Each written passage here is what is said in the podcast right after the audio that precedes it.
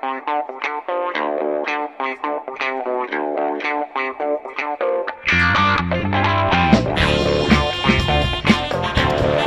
from the pocket, launches to the end zone, caught, touchdown Chase! And L S U takes its first lead tonight. Bringing it.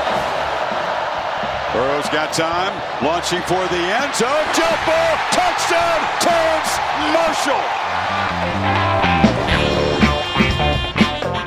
L S U is atop the college football world again, first time in twelve years, win the national championship, first time since two thousand seven. Ed Orgeron. How about Ed Orgeron atop the college football world for the first time really ever? Andrew Dowdy, Chase Kitty here on the High Motor Podcast, kind of putting a final bow on the college football season. I know that we did a podcast right after the regular season ended, or maybe it was the, the week after conference championships, where we kind of also put a bow on the college football season, but we're going to do Uh, a little bit more today. We're going to do a little bit of an apology tour, play some You're Wrong. I'm going to have F C S writer Sam Herder on. He'll be on the show uh, after Chase and I talk. We're going to talk about some North Dakota State F B S stuff.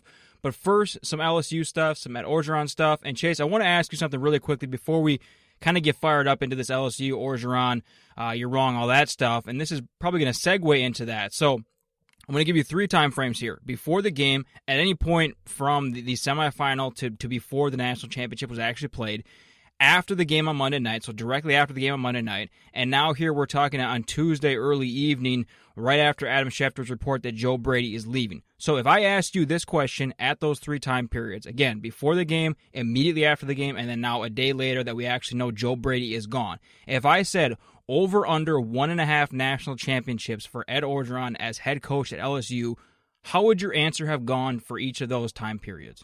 Ooh, great question, first of all. Um, and I tweeted it out, and I have to go back to see. I tweeted out before the game, and I, I can't remember what it was, but I, I think people were leaning to the over on that. And I thought that was kind of interesting based upon how hard it is to win a national championship. So that's why I'm giving you those three time periods, because we've had three serious developments. Obviously, L S U winning the one, so they only need one more to get the over, and now Joe Brady being gone. So where would you have been at during those three time periods? And obviously, where are you at right now with Brady?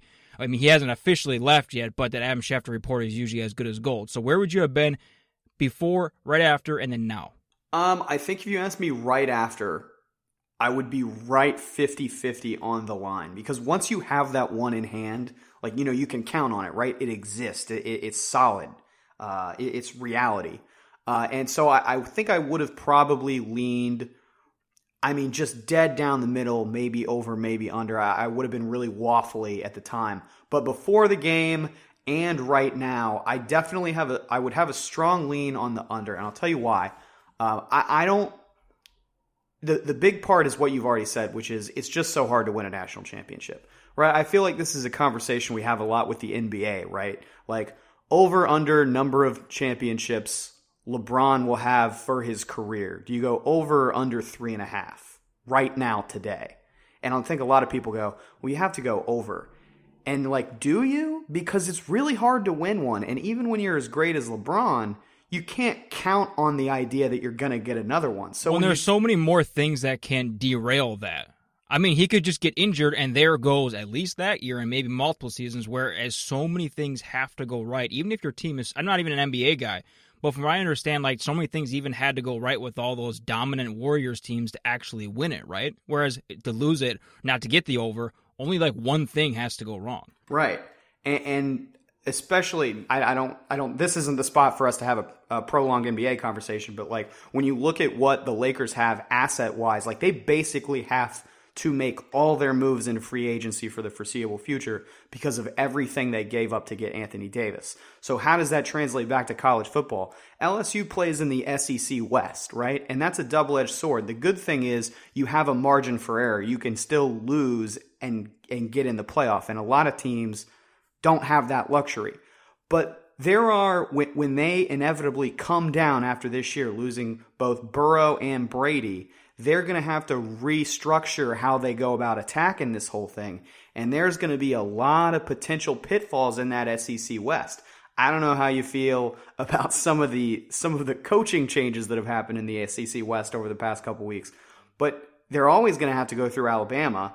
And, you know, there's going to be some some changes, some differences, and, and I think Joe Brady is a huge part of why they've been successful this year. Obviously, that's not breaking, you know, that's not breathtaking analysis on my part, but it feels like the under for me, under one and a half championships, not because Ed Orgeron is, you know, some overrated head coach now that he's won a national championship, just because you need a lot of things to go right, and they're going to lose so much of what made them successful between, you know, their quarterback and then their sort of quarterback master.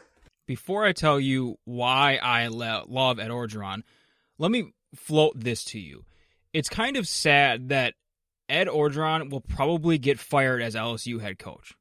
Just going with the odds. I mean, it's kind of like a relationship. When you start dating somebody, you're either going to get married or you're going to break up, right? Those are the only two options there. So it just going with the odds, and it's not like if, if Ed Orgeron was like sixty-five and coached like five years and then retired, he's still only fifty-eight years old. I mean, you would, I don't know what his health is like, but you would think that he would still have at least ten, twelve, thirteen, whatever years in him. So being at fifty-eight, like there's there's a really good chance that he will get fired as L S U head coach. I think that's kind of sad. Yeah, I mean, go back to Les Miles. How much success did Les Miles have in that job? And, you know, that's how his career ends. So it, that's I think that's just the nature of what these coaches sign up for. I think they know that. I think they know the game. You know, it, it's you, you look at politics, most politicians, you either lose or you're in office, you know, forever until you're old and you retire or you die. You know, that it's kind of the same thing, uh, coaches and, and politicians. Like, that's just kind of what you sign up for. You're not going to have a happy ending statistically. God, so much analysis today. Joe Brady is good. Politicians are going to either win or lose. A relationship's either going to end if they break up or you're going to get married. You know what it is? It's all the it's all that oxygen in, in my brain right now after the run. Let me tell you why I love Ed Orgeron. And I think that you, we generally have the same opinion as him, and it seems like most college football fans do, and that specifically, let's just talk you and I. We we, we love the sound bites. We love the stories of him, like him muskrat hunting, and he still knows how to skin it, and he did a, an interview in French after the game with some French reporter. All that stuff is great, but why I really love him, because, because he doesn't play that hater card that everybody plays. Everybody's out to get us. We don't care about the media, but we care about what you say. Like, that stuff just drives me crazy. And to the best of my knowledge, I think I read a pretty decent amount about him. I don't watch every press conference, but to the best of my knowledge, it doesn't seem like he plays that card, like, very often, if at all. I can't even recall a time when he's, like, actually yelled at people. And when I say yelled at people, yes, I'm looking at Dabo Swinney because I get so sick of it. I can't recall a time that Ed Orgeron has actually yelled at people about nobody believing him then. Like, he should. If there's one guy in college football right now, Ed Orgeron should be on this tour just screaming at people. I mean, imagine if somebody like Dabo was in Ed Orgeron's shoes, where he's basically been doubted and everybody has always liked Ed Orgeron the person, but, and this is kind of what we'll get to in the apology tour here, but Not, I, I don't believe that there is a single person in the world, even the, the administration at L S U, I don't believe there's a single person in the world that thought that Ed Orgeron was going to lead L S U to a national championship in his third season. So if anybody should be yelling at people across the world, it's Ed Orgeron, because nobody thought he was going to be there.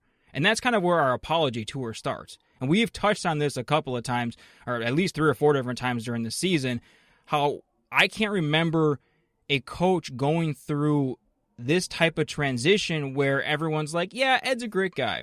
I would like to have him as a defensive line coach at my school. I'm a fan of him.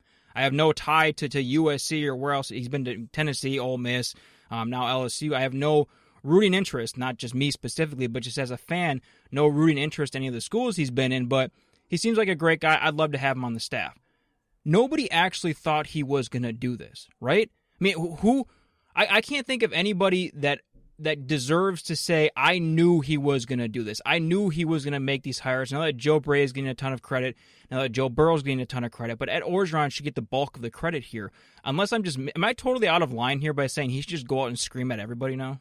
I, I get what you're saying on he, he has the grounds to do so, but that's just not really what he's going to do, I think. I think right, I'm, not, your... I'm not saying like he's actually should yeah. do that, but like if there's anybody, I get, yeah, that have the has the grounds to do it, it's him. It's not Dabo. Everybody's been kissing his ass for the last, what, five, yeah. six years where he's in at Clemson.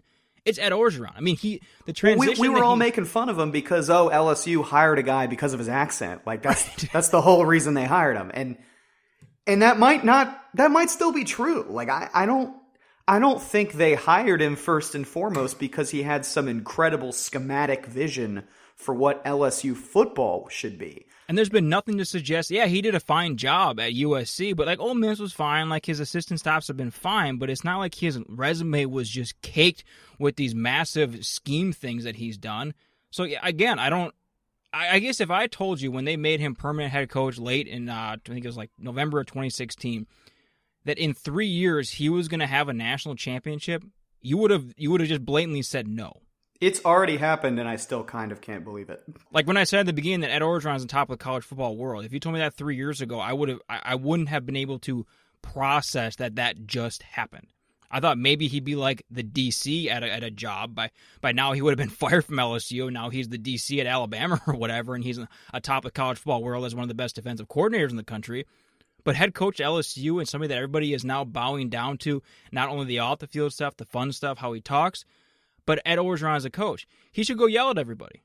He sh- Maybe he should. Um, as, as sort of an aside, and, and this is definitely the podcast where we want to talk up Orgeron, like this is his moment. So I don't really want to do anything that approaches like shitting on him, but I guess I'm going to kind of go in that direction for a second anyway. It's kind of the equivalent of like, yeah, I don't mean to sound racist. And then you say something extremely Totally. Racist. That's exactly what I just did. When, when Saban wins a national championship with Alabama, or when Dabo wins a national championship with Clemson, don't you kind of ascribe most of the responsibility to that for those two guys? Like when when they win, you go, oh, it's because Saban is an incredible coach. Yeah, it's not Kirby Smart, and even though Brent Venables gets a ton of credit, yeah, I think Dabo. Yeah, that's a great. Yeah, that's a good should point. Should we do that with Orgeron here? Be, and I'm not necessarily even looking for an answer here. I'm I'm just wondering because in my head, and maybe I'm still trying to adjust to this world where he won a national championship at L S U, but.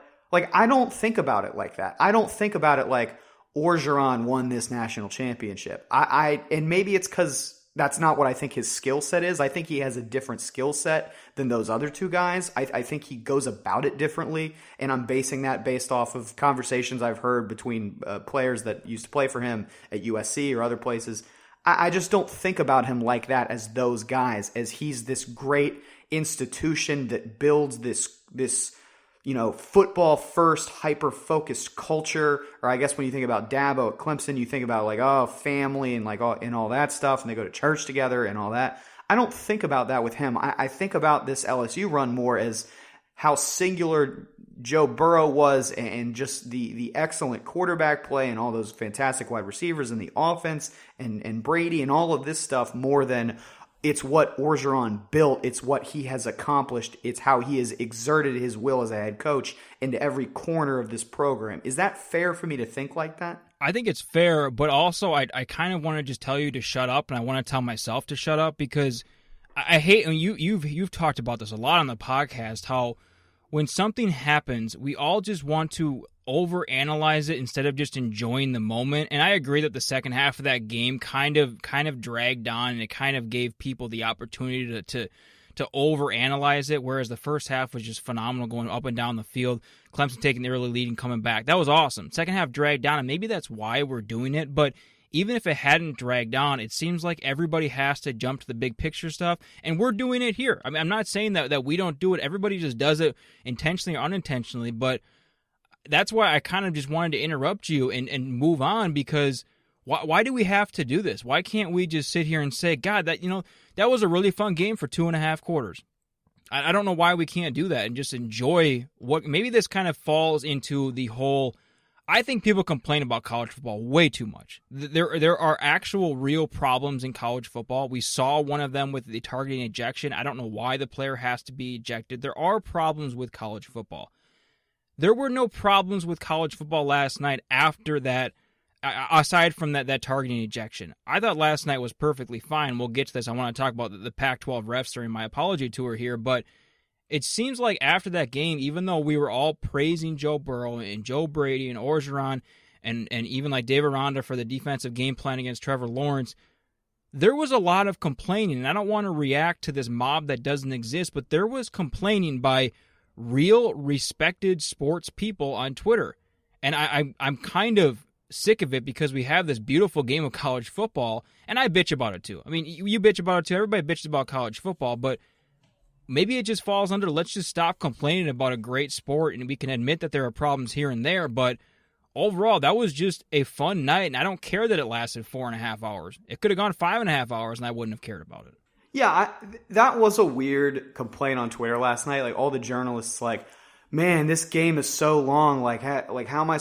I'm how supposed to stay until one o'clock in the right, morning so to watch this game. Six thirty East or six thirty Central instead. Like, what? Well, I mean, that's my, not going to happen. My thing is, if you're like a steel mill worker, I will listen to that complaint.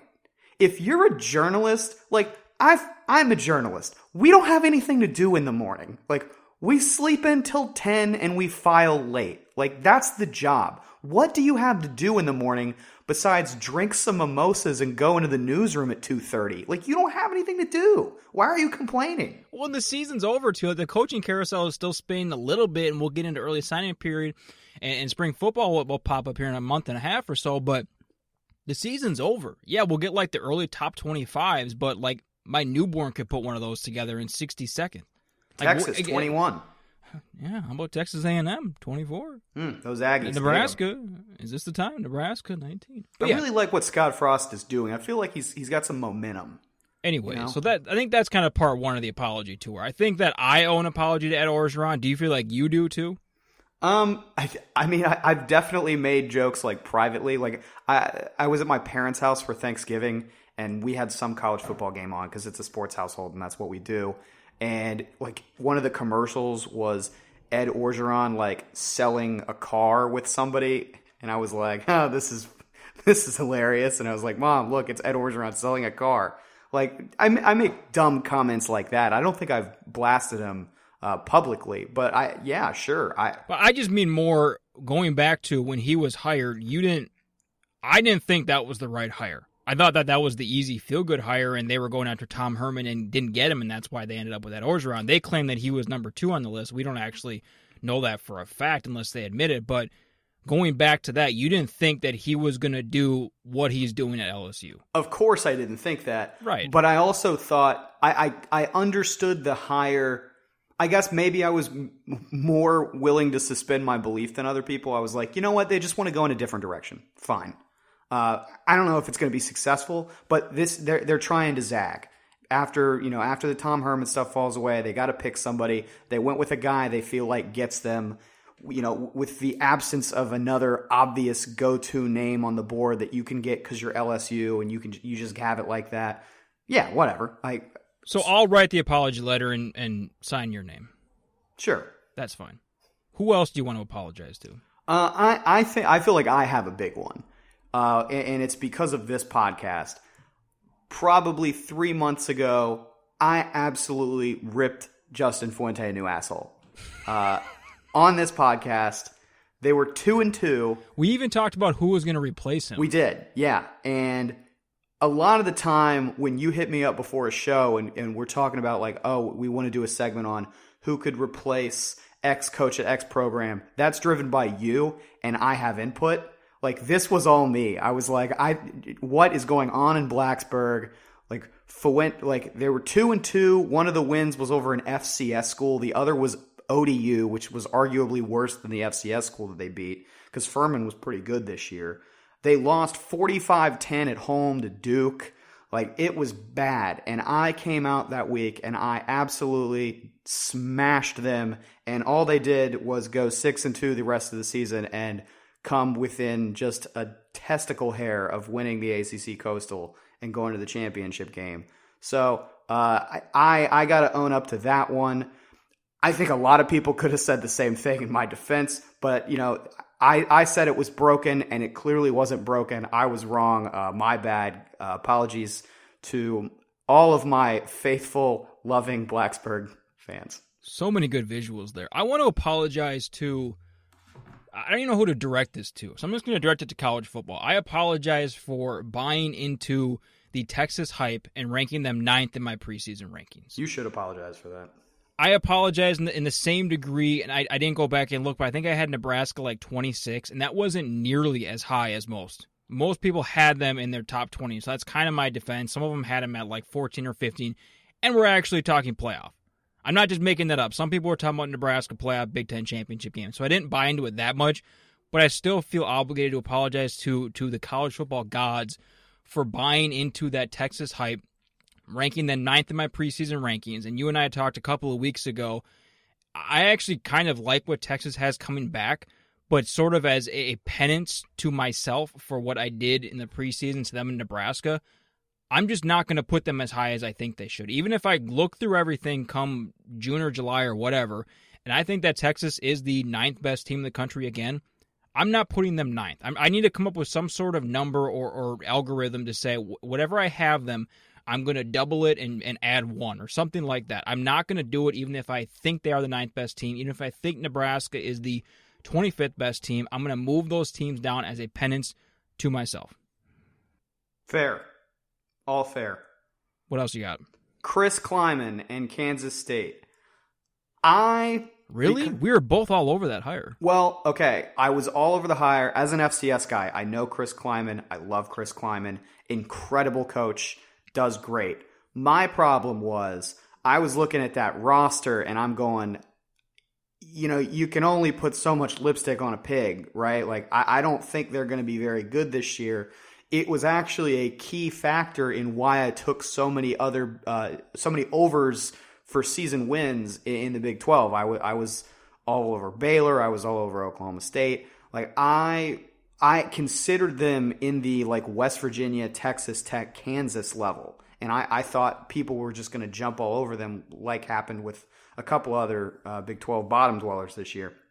And, I mean, how much wronger could I – and I noticed, like, by the end of September, I was like, okay, L, definitely wrong on that. Uh, and, and then I jumped on the bandwagon.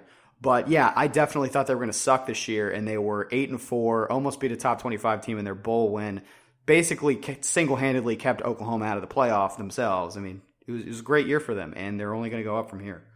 Going back to the Pac twelve refs, I want to apologize to the Pac twelve refs after that national championship game. And going back to that game, I haven't rewatched it or even watched that many of the highlights or, or read if there were any other controversial calls that I somehow missed. The only ones that I can, only one that I can think of is when Edward Ziegler's uh, fingers touched out of bounds, but they ran the next play so quickly that, that I don't even know how that would have gotten buzzed in on time. So I'm not even sure that goes against the Pac twelve refs in that case. I just assumed that that this crew would botch it because a, a couple of people on that crew were part of that Washington State replay debacle last year uh, where, where the conference got involved and a couple of officials then got demoted or suspended, that Benny Snell stuff uh, last year or two years ago. Uh, in my defense, they didn't really deserve the benefit of the doubt entering that game. I think they called a heck of a game.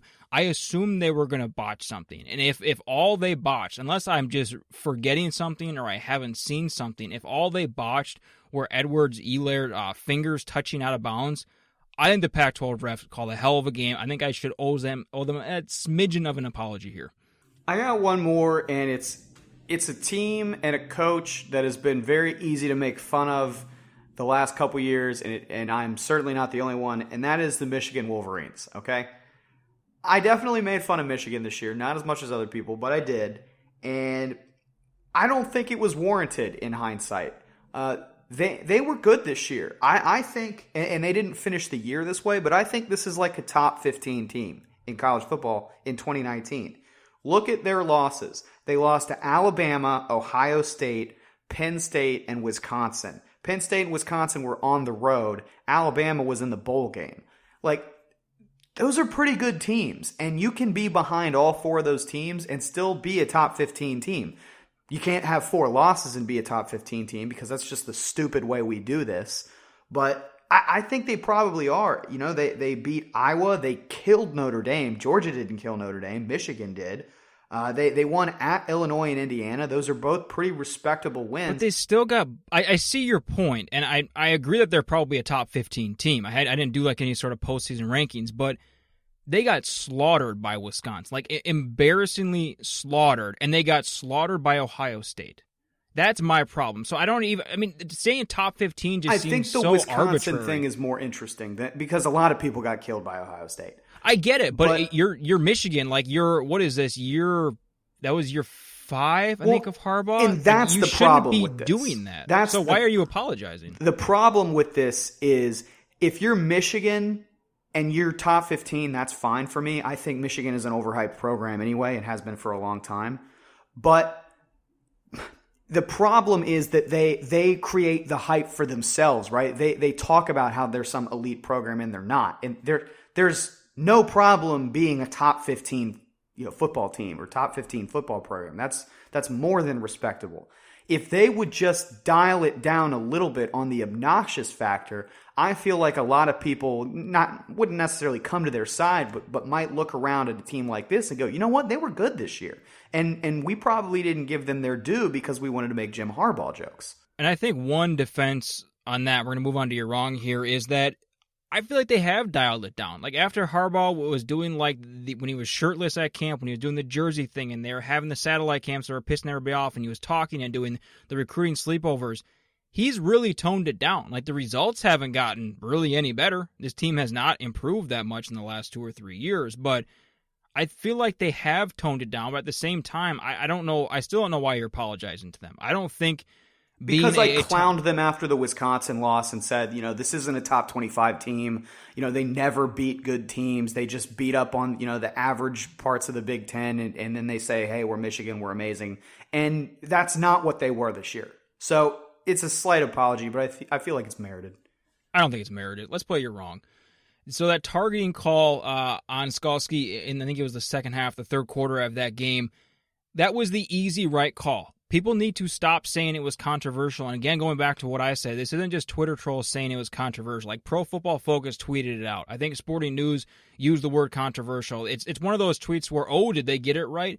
The rule is stupid. He should not be ejected. The call was absolutely right. There was no discrepancy on that. So tell me that I'm wrong and that we need to stop pretending like every single ejection on a targeting call is controversial. Am I saying you're wrong about the general idea or that specific call? When it, do you agree that this was an easy call? one hundred percent right, the right call. It was targeting. Right. So therefore he is ejected. Yeah. So why is anybody so I'm saying why are we why are we calling it controversial? Because it, Cuz people want something to talk about. Tw- hey, tweet back at us. You know, hey, like our Instagram Hey, what posts. do you guys think? Yeah, what do you guys think? Let us know what you think on Snapchat. Yeah. A lot of talk on Twitter in our uh, in our eight thirty radio segment about this uh, targeting call last night. It's it's that. It's, you know, it's manufactured, so I don't care. Number two, don't change the start time of the national championship game. It is absolutely one hundred percent fine that it starts at eight Eastern. And we kind of just talked about this. So many people were, I mean, what do you, what do you want to start at seven Eastern and four o'clock on the West Coast? I mean, come on. Who cares? Stay up an hour later. I don't have a problem with it being at eight. And you're in Eastern time too. I am. I don't have a problem with it being at eight, but I'm I'm not like hardcore against changing it either. Like if you wanted to make like a day out of it, like I, I'm not somebody that has to take off work for stuff because that's just not like the the adult job situation that I have. But like if I if it was. And if if it was like it started at four or five, like I would take off work. Like I like on New Year's Day, if you were had like exactly. a, a non-traditional yeah, job, like, you would take off work. Like gimme gimme whatever situation helps me make like a day of it. I, I can get to I can go to a bar at like one o'clock and like pregame the game, and I know I'm gonna watch it with my friends, and like go to a watch party, and the game starts at six, and then I'm you know I'm in home in bed by. you know, eleven or whatever, and I can get up and go to my normal job that I don't have. So you feel like this limits options to watch the game and it limits your options for the day?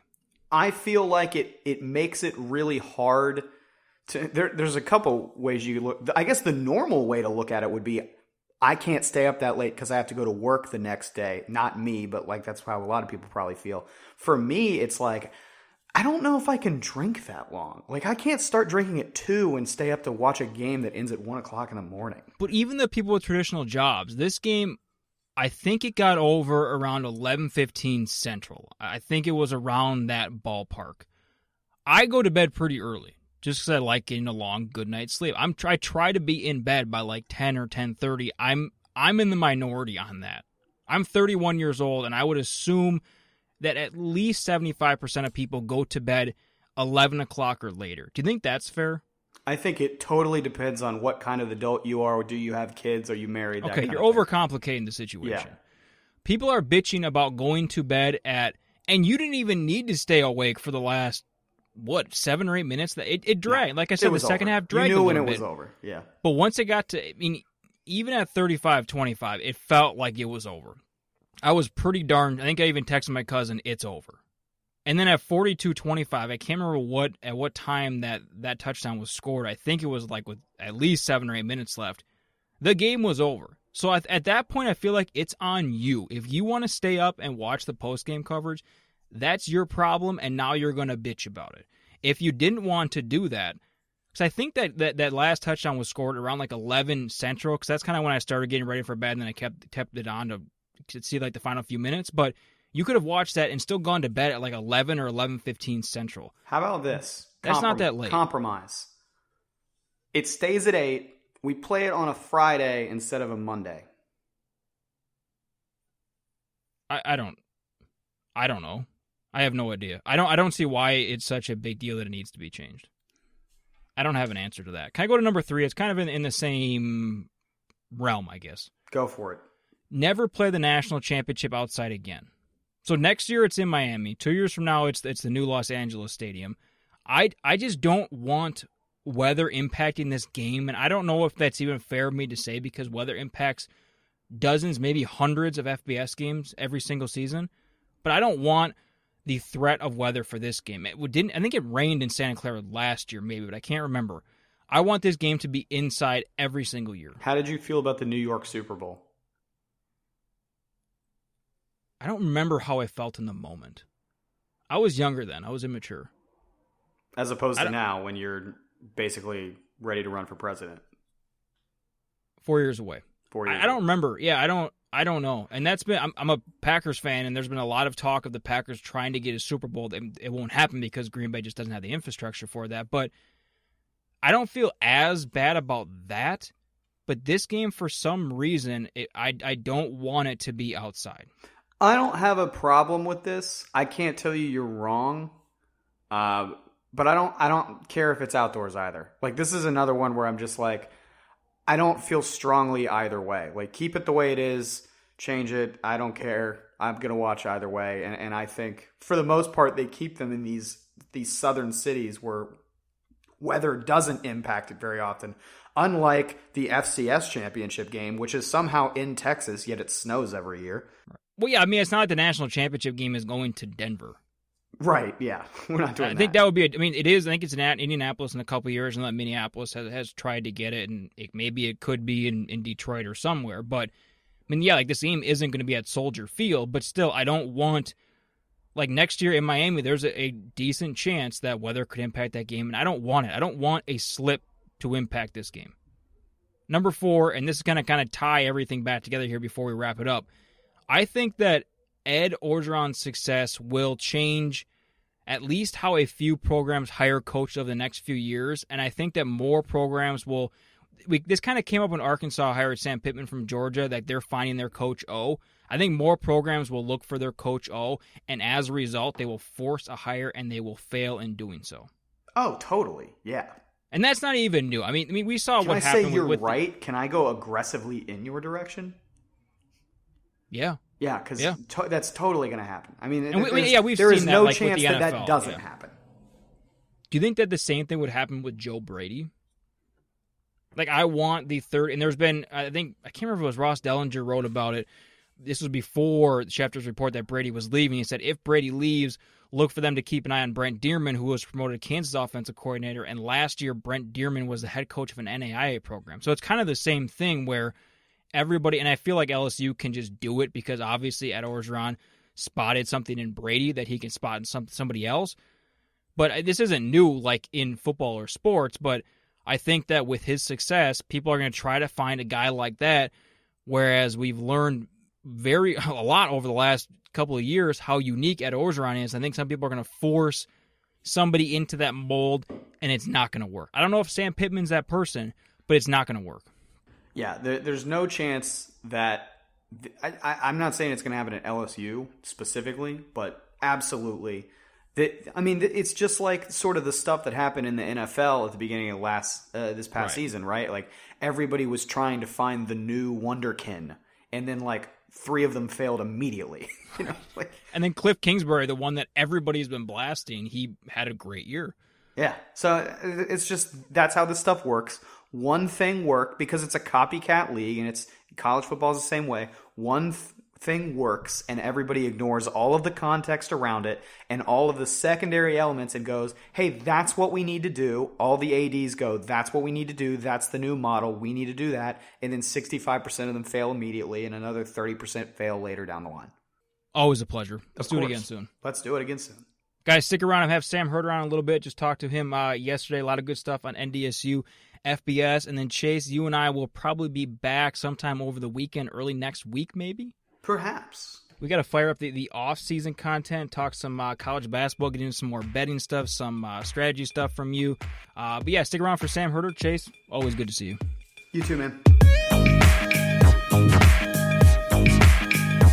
North Dakota State hit sixteen and oh with that win over James Madison. Saturday's title game down there in Texas, the first Division I team to hit sixteen and oh. Uh, I think the year was eighteen ninety-four, so first team to do that in more than a century. And during that game, before that game, after that game, I wasn't the only one thinking it. I'm absolutely certain that I haven't been the only one thinking about it during the last nine years of this N D S U dynasty. Eight championships in the last nine years, unprecedented success uh, at the F C S level, at the at the or at the F B S level, and I was looking actually back at, they now have as many championships as losses over that time, and we now have Sam Herder, Hero Sports F C S coverage on the line, and, and Sam.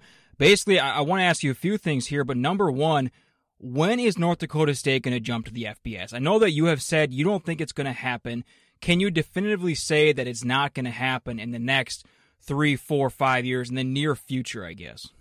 Well, I, I couldn't definitively say that, that it's not going to happen. You know, I, I just don't – there hasn't been any implications that, that, that N D S U is interested in making the jump. There hasn't been any, you know, signs that, you know, F B S uh, conferences are interested in N D S U joining uh, their conferences, and that's kind of where it starts. You know, N D S U needs a conference invite first for things to kind of, uh, you know, go from there. And ever since twenty thirteen, when N D S U won its first three national championships in a row, it's kind of been this this discussion of when is N D S U going to jump up, and we're not anywhere close to that happening now than we were back in twenty thirteen. And, you know, I don't think there, there's plenty of reasons why I don't think it, it's going to happen. You know, whether it's N D S U simply doesn't have the athletic budget to do so. Um, you know, I, I don't think, you know, from the, from the perspective of what they want to do, N D S U, even if they did get a, an invite from the M A C, yeah, I think they would view things as, you know, what's better, playing in the Valley and playing for F C S national titles versus playing in the M A C. You know, even if they did get an invite, I don't know if they would go. And um, so I, I guess I can't definitively say that, you know, this offseason, all of a sudden N D S U is going to announce that they're exploring the opportunity to jump to the F B S. That could happen. I just highly, highly doubt it. And I think N D S U is kind of waiting until, you know, things shake out where maybe the Power Five split off, the, the Group of Five and some F C S teams, you know, kind of form their own thing where they can compete for, where they can keep on competing for national championships. And I think, I don't think N D S U is ever going to jump to a subdivision where they can't legitimately, you know, compete for a national title every year. Now, correct me if I'm wrong here, but to the best of my knowledge, I don't have my finger on the F C S pulse, a fraction of what you and your colleague Brian McLaughlin do, but I think it was like last year, a couple years ago, James Madison's A D at the time, I'm not sure if it's still the A D, he's still the A D or not, but he had he basically came out and, said, and made some sort of statement about the F B S. I can't remember exactly what he said, like they were exploring it, if it's a good option, they would do it, if it makes sense financially, yada, yada, yada. Has N D S U ever really addressed it beyond just saying that's not a move that we're that we're exploring right now? The the A D uh, at N D S U and the president get asked about it all the time, and, and even the head coach, I know Chris Klieman has been asked asked about it all the time, and usually the the, the question is, you know, you know, what do you think about the F B S? Is that ever an option? And the answer always is, we like where we're at right now. We always consider ourselves to be in that that that second tier uh, of of the of college football, and so that's when I say if the Power Five ever were to split off, and there were, there was that kind of that second tier that could compete for a national title, I think that's when N D S U would really, really start to explore things.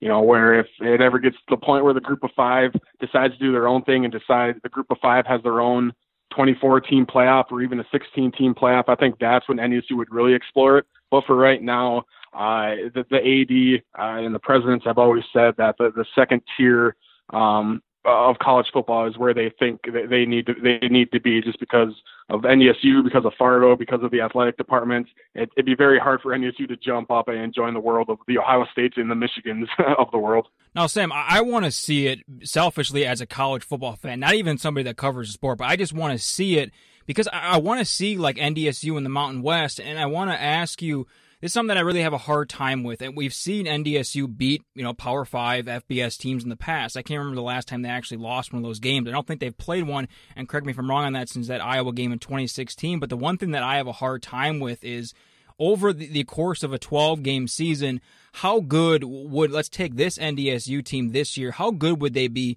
in the F B S? Like each year when they when they win a title, I want to know how good they would be.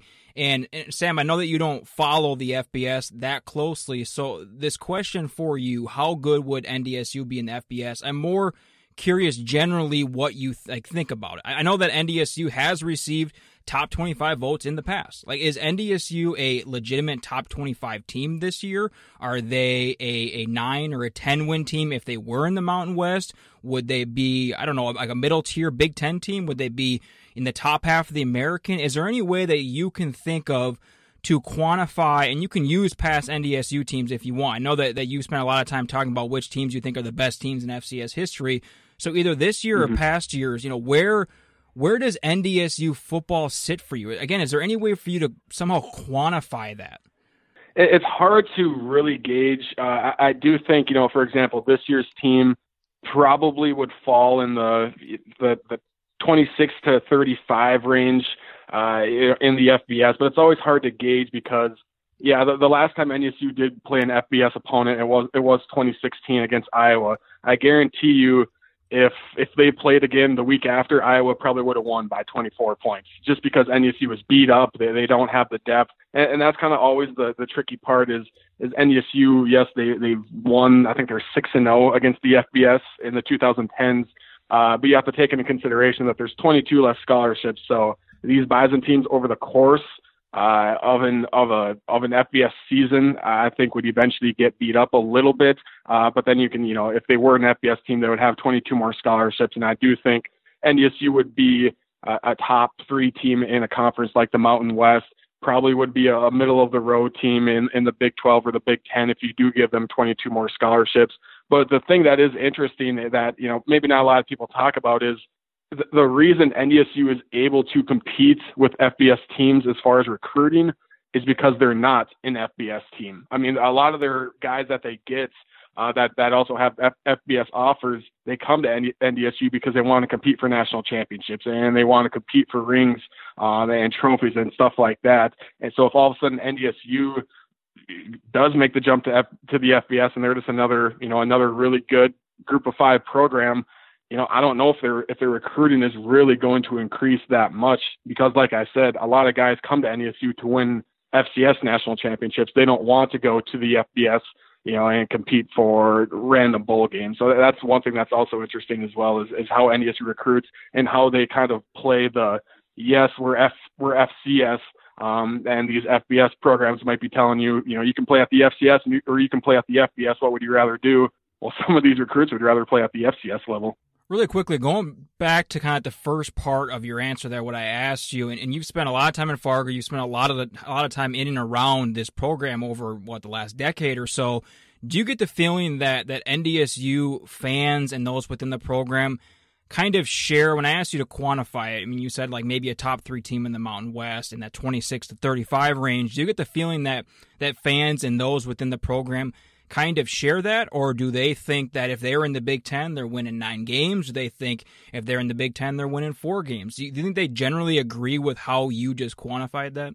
Probably, uh, as far as the fan base, I, I, I really don't think, you know, N D S U kind of does the cliche stuff of, you know, we're just focused on this week, this opponent, but, you know, they, they really do um, kind of have that mantra, and they kind of have to win, you know, every week, every, they're, every, every week, you know, they're their opponent's Super Bowl win. So I don't think, You know, I don't think N D S U, as far as inside the program, looks at it as, yeah, this team could be, you know, could beat most of the Big Ten teams, or, you know, most of, or the top, the bottom half of the Big Ten teams, or anything like that. I don't think the players and coaches really think that way, but I do think generally the fan base realizes that this team could compete pretty well at the F B S level. Uh, again, it's just a matter of, of is the money there, the, the Fargo Dome, you know, is it big enough, uh, the travel costs and, and all of that, you know, competing for F C S national titles versus competing bowl versus competing in, in, in bowl games. Uh, I, like I said, I do think N D S U fans know they can go to the F B S and probably be a pretty good F B S program. Um, but I, I think a majority of the fans, while some might be, you know, start having some fatigue and start getting bored with N D S U success, um, and, have, and are starting to lose interest, I still think a, a good chunk, probably even a majority of, of N D S U fans still want to remain in the F C S, even though they know they would be a pretty good F B S program as well. Last thing for you here, we're only, what, two days removed from, from closing the book in the twenty nineteen season, but a lot of people are already looking ahead, and I know that it's been mentioned um, in the weeks leading up to the, the national championship game, even during the regular season. And you had mentioned they haven't played an F B S team since Iowa back in twenty sixteen. They do get that opportunity in twenty twenty uh, with Oregon out in Eugene. They were able to get not only an F B S team on the schedule, but one of the top-tier Power Five teams. Uh, right now, I know that you've talked about online at hero sports dot com. You've talked about in your F C S podcast. You've talked about it on Twitter, how much N D S U has coming back, and they will, again, be the, the heavy favorite to win the championship again next year. Is there any reason to believe, I'm not sure how much you know about what Oregon has coming back, but is there any reason to believe that N D S U won't have a real shot at winning that game in Eugene eight months from now? I think they'll have a shot. Yeah, definitely. I I don't think I would pull the trigger on N D S U getting a win, but I think the, the Bison are going to be a, an even better squad next year, and I think they're going to go into that, you know, even even though, I guess, you know, if my math serves me correctly, none of the players on the on the roster have played against an F B S team. Um, I don't think they'll go in there wide-eyed or anything like that. And so I do think they have a legit shot uh, going in there and, and competing really well. The thing that will be interesting is is I've always said that you can't out-Bison the Bison. You can't line up in a phone booth and, and beat the Bison, no matter if you're an F C S team or an F B S team. You know, it was it, it was a bad matchup for Iowa and, and Kansas State and teams like that, because they just try to line up and say, all right, I mean, this is this is an F C S team. Let's just line up and run the ball all over them and, you know, get a win. And you can't out-Bison the Bison. And this Oregon uh, game is going to be a little bit different uh, just because, I mean, the Ducks do play. Uh, they, they do have the ability to play physical, but I don't think N D S U will will have seen just the level of athletes and the speed. Um, and, you know, I, so that that's going to be the interesting part is, you know, they were able to line up, you know, and knock hats with, with, with Iowa and Kansas State to the world, but how are they going to be able to defend the speed of Oregon? And I think that's, that'll, I think that'll be the biggest difference is, you know, while N D S U is a really athletic team, you know, I, I just don't think they, they have the athletes to, to go in there and actually pull off the upset. But I do think if any Ducks fans, you know, think their team is is, is going to win thirty-one to seven, uh, I I won't, I won't count on a score like that. Yeah, I mean, we're sitting here talking. We're we're talking for this podcast here on Monday, January thirteenth. This game is is what eight and a half months away, but it still feels like that. It it's it's. I mean, I don't know. As for me, I'm I'm I'm a one hundred percent F B S guy, but I do keep an eye on the F C S. It never seems like an F B S F C S game is included. I made a list of the top ten F B S versus F B S non-conference games, and if it, I was including F C S games, I would have had to have thought really hard about putting N D S U Oregon in the top three or top five there. It's not very often that we get a game like this that includes an F C S team and is one of the top three or five non-conference uh, games of the year. We have a lot of opportunities for upsets, but it's not often that it feels like we have this game. All right, Sam Herder, Hero Sports F C S coverage. Even if you're not an F C S guy, give him a follow on Twitter, Sam Herder, F C S on Twitter. Hey, Sam, um, thanks for the time. Really appreciate it. Absolutely. Thank you for having me on.